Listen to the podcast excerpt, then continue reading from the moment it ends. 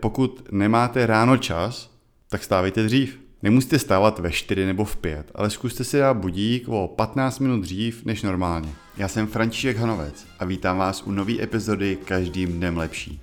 Podcastu, ve kterém se dozvíte, jak díky pohybu, životosprávě a nastavení mysli být zdravější a spokojenější než kdy dřív.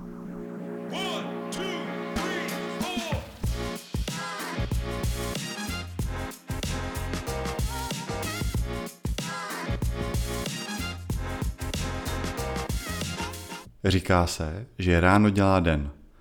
Přiznám se, že jsem tomu nikdy moc nevěřil. Ale poslední roky jsem změnil názor a musím dát tomu tvrzení za pravdu. Stejně jako se vším, tak neplatí to určitě pro všechny. Každý to máme nastavený trochu jinak. Ale myslím, že ráno je hodně podceňovaná část dne. Pro většinu je to hodina, kdy se chystají do práce, možná se nasnídají, jsou ještě pořád takový trochu mimo a ospalí a fungovat začnou až někdy během dopoledne. Přitom je to podle mě nejlepší část dne, kdy můžeme být hrozně snadno produktivní a využít ráno k tomu, aby jsme si našli čas na to, na co nám třeba během dne ten čas nezbývá. Je to hlavně proto, že pro většinu lidí den ještě nezačal, takže nás nikdo s ničím nebude rušit. Nic nám do toho neskočí, protože je brzo a nikdo po nás nic nechce. A když ostatní teprve vstávají, my už můžeme mít to nejdůležitější hotový. Jsou podnikatelé nebo celebrity, jako třeba herec Mark Wahlberg, který prej stává ve 2.30. Nebo The Rock, Dwayne Johnson, ten stává ve 4.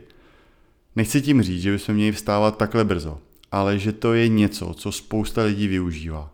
A tady je pět typů pro lepší a produktivnější ráno, který dělám já a vysvětlení, proč to tak vlastně dělám. Věřím, že vám to poslouží jako inspirace a něco z toho třeba zařadíte i do svýho ranního rituálu. První krok ve skutečnosti začíná už den předem. Večer si snažím připravit plán na další den. Je to seznam věcí a úkolů, který chci ten druhý den udělat.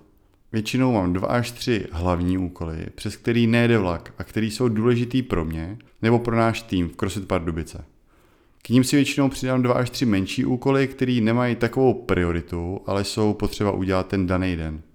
Nemusí to být vždycky jenom pracovní úkoly, ale i věci, které se týkají rodiny, koníčku, co je potřeba udělat doma a podobně. Druhý tip je, pokud nemáte ráno čas, tak stávejte dřív. Nemusíte stávat ve 4 nebo v 5, ale zkuste si dát budík o 15 minut dřív než normálně.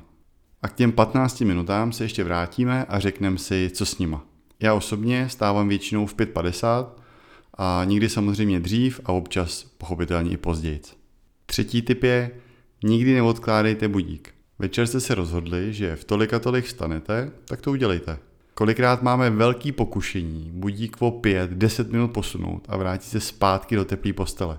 Tím, že to pokušení překonáme a překonáme i to nepohodlí, který ve finále stejně trvá jenom chvilku. Zapíšeme si hned první úspěch na začátku dne a postupně na ně nabalujem další. K budíku mám dva takový superový triky, které se mě hrozně osvědčily. Mám na vás rychlou prozbu. Pokud se vám tenhle podcast líbí a dozvěděli jste se ode mě něco zajímavého, ohodnoťte ho prosím pěti hvězdičkama.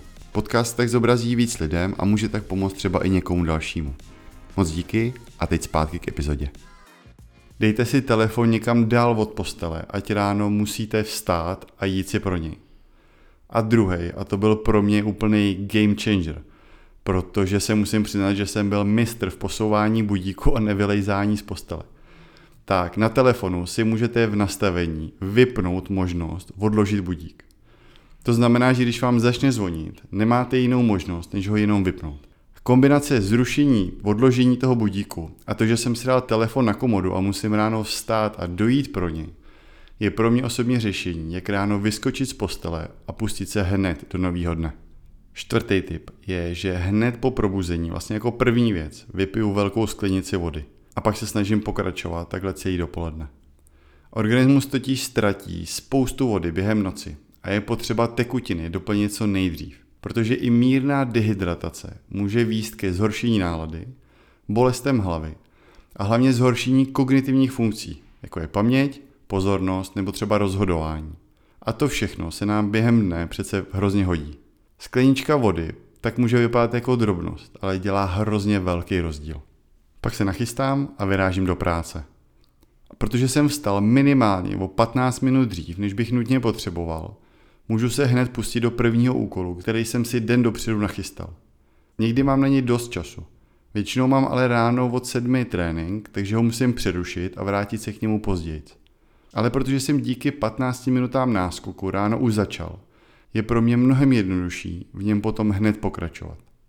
S těma 15 minutama je hrozně důležitý, abyste během nich udělali to, co považujete pro vás osobně za nejdůležitější a na co třeba během dne potom nemáte čas. Pokud nechodíte cvičit, anebo víte, že ten den trénink nestihnete, tak si zacvičte doma.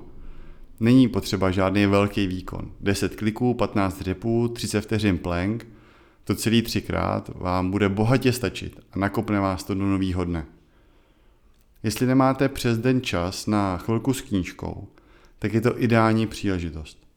15 minut je 10 až 15 stránek. To je knížka za měsíc a 12 knížek za rok, který vám ve finále můžou kompletně změnit život. Pokud přes den nestíháte a odbydete se bagetou z benzínky, během 15 minut ráno si můžete připravit do krabičky jídlo na celý den. Nebo jste si třeba jenom na někoho vzpomněli a přes den nemáte čas se mu vozvat, jak se má a jak se mu daří. Tak mu napište zprávu hned teď. A jestli ho nechcete rušit takhle brzo, tak můžete dát klidně odeslat zprávu později.